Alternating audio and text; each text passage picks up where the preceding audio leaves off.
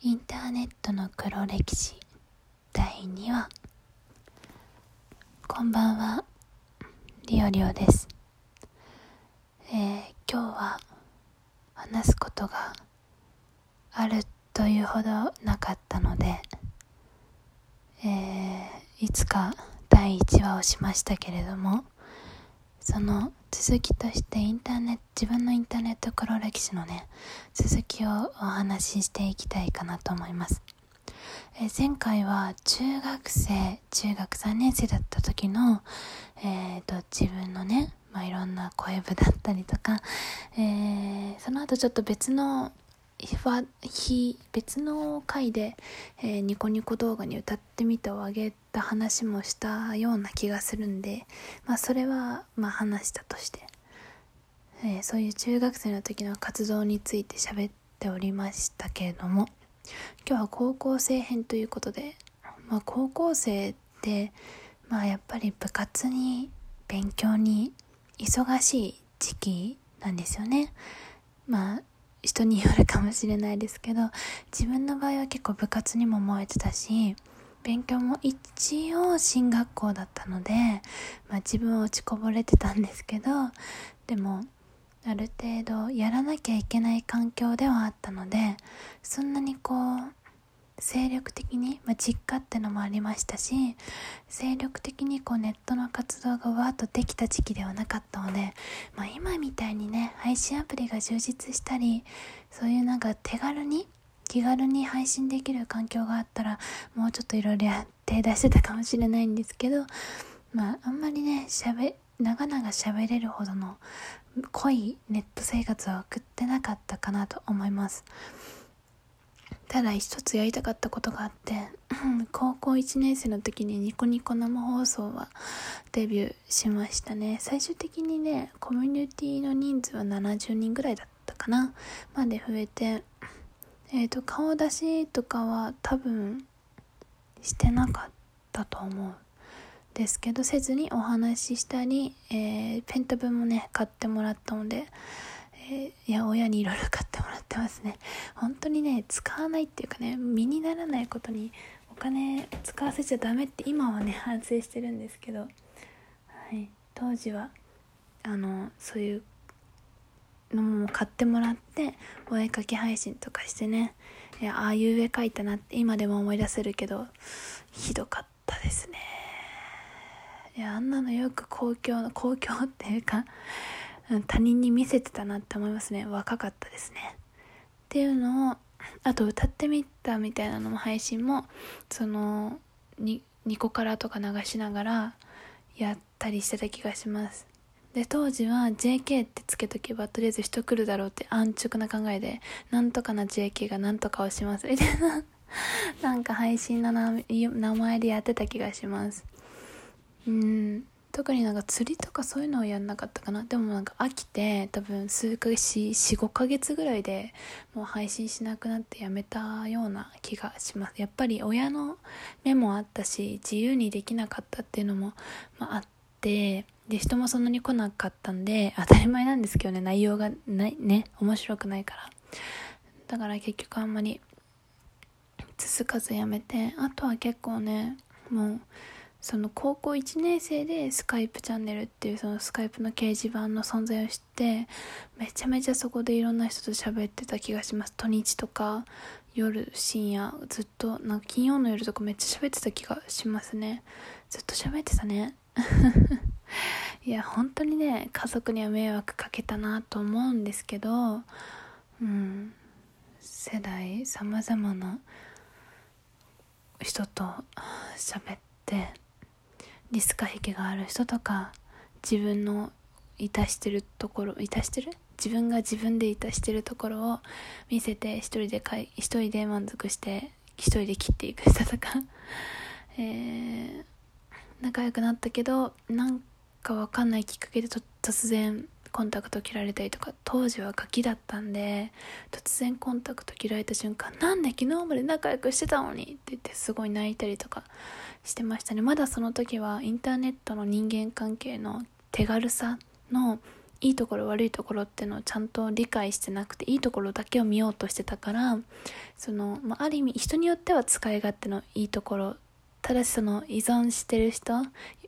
としてはすごく辛いところってその切りやすさ人間関係の。切りやすさってところをあんまり理解できてなくてどうしてどうしてってすごくね、えー、当時はその突然関係が切れるっていうことに悩んでたというか、うん、病んじゃ病んでもないですね。その一時期だけだけど寂しくなったりとか、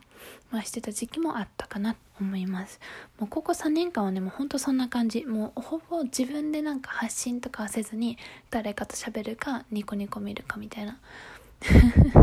感じで。だ当時確かね多分マイクラマインクラフトの実況動画が高校生の時にめちゃめちゃ流行ったんですよねゆっくり。うんゆっくりの。それでそれをめちゃめちゃ見てた気がします、うん、いろんなシリーズ見てたマインクラフトの実況動画、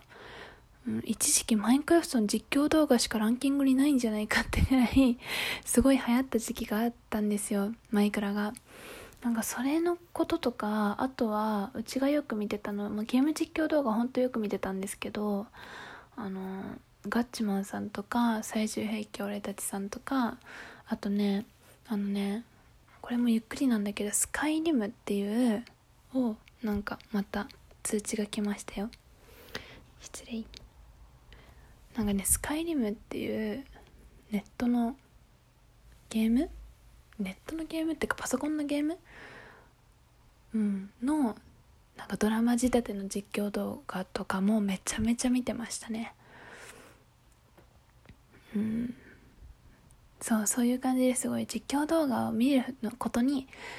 ハマってで勉強がおろそかになんかなってたかなっていう感じがします。まあそれで落ちぶれてたんですけどね。そんな感じで結局なんかねうんちゃんとネットの活動また再開したっていうのは大学からになるんでネットの黒歴史っていうと黒歴史？く当時はまだ黒くはないのかな。高校生の時のネットはなんかやってることが浅すぎて黒歴史ではないかも。まあニコ生は黒歴史だけど。なんかあのその当時私がねいろいろだからそのパソコンのタブレペンタブにはまってお絵かきいっぱいしてたわけですよその お絵かきしてたあのイラストとかをあの配信のサムネにしたりとかうんとあのなんだっけツイッターのアイコンにしたりとかしてて今思ったらああやめてやめてみたいな。確かそのなんかその時に書いたアイコンを大学ぐらいまではずっとツイッターのアイコンにし続けててさすがに恥ずかしくなってなんかカフェで撮った飲み物かなんかの 画像に変えたような記憶があります。いつまで使ってるんだリア友も見てるのにってねどっかで冷静になった自分がいてなんかそういうちょっとなんでなんて言うんだろうその自分の価値とかをうまく測れてなかった。まあ今も測れてないんですけどうん。っていう感じですかね。面白くないですね今日の話。どうしよう。うん。あただ本当に高校生の時はその第15回シャープ15の2とかで喋ってたあのエロイプをね毎日毎日してるような時期がありました。布団で口を押さえながら顔布団の中に顔入れてうん。あんまり声が外に漏れないようにしながら毎日毎日そういう通話を誰かしらとしててなんかそれしないと寝れないみたいななんか変な中毒みたいになってる時期があってでそれしないとしかもネットの人との関係を続けられないっていう思い思いっていうか勘違いみたいなのも多分当時はあってそういうふうになんかとらわれてた時期もあったかな。それはちょっと黒歴史かも。今思ったら恥ずかしいですかね。もう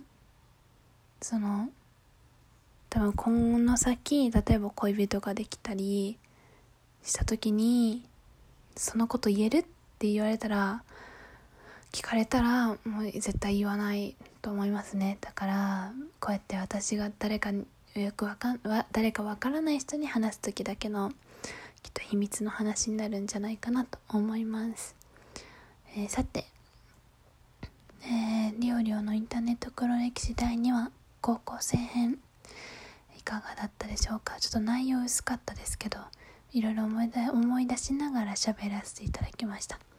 えー、リオリオに対して、ラジオに対してのご意見、ご質問、ご罵倒などいろいろありましたら、詳細欄に、えー、お便り箱の URL 貼ってありますので、ぜひそちらから、えー、ご意見をお寄せいただければと思います。よろしくお願いします。ではまた明日お会いしましょう。今日もお疲れ様でした。おやすみなさい。バイバイ。またね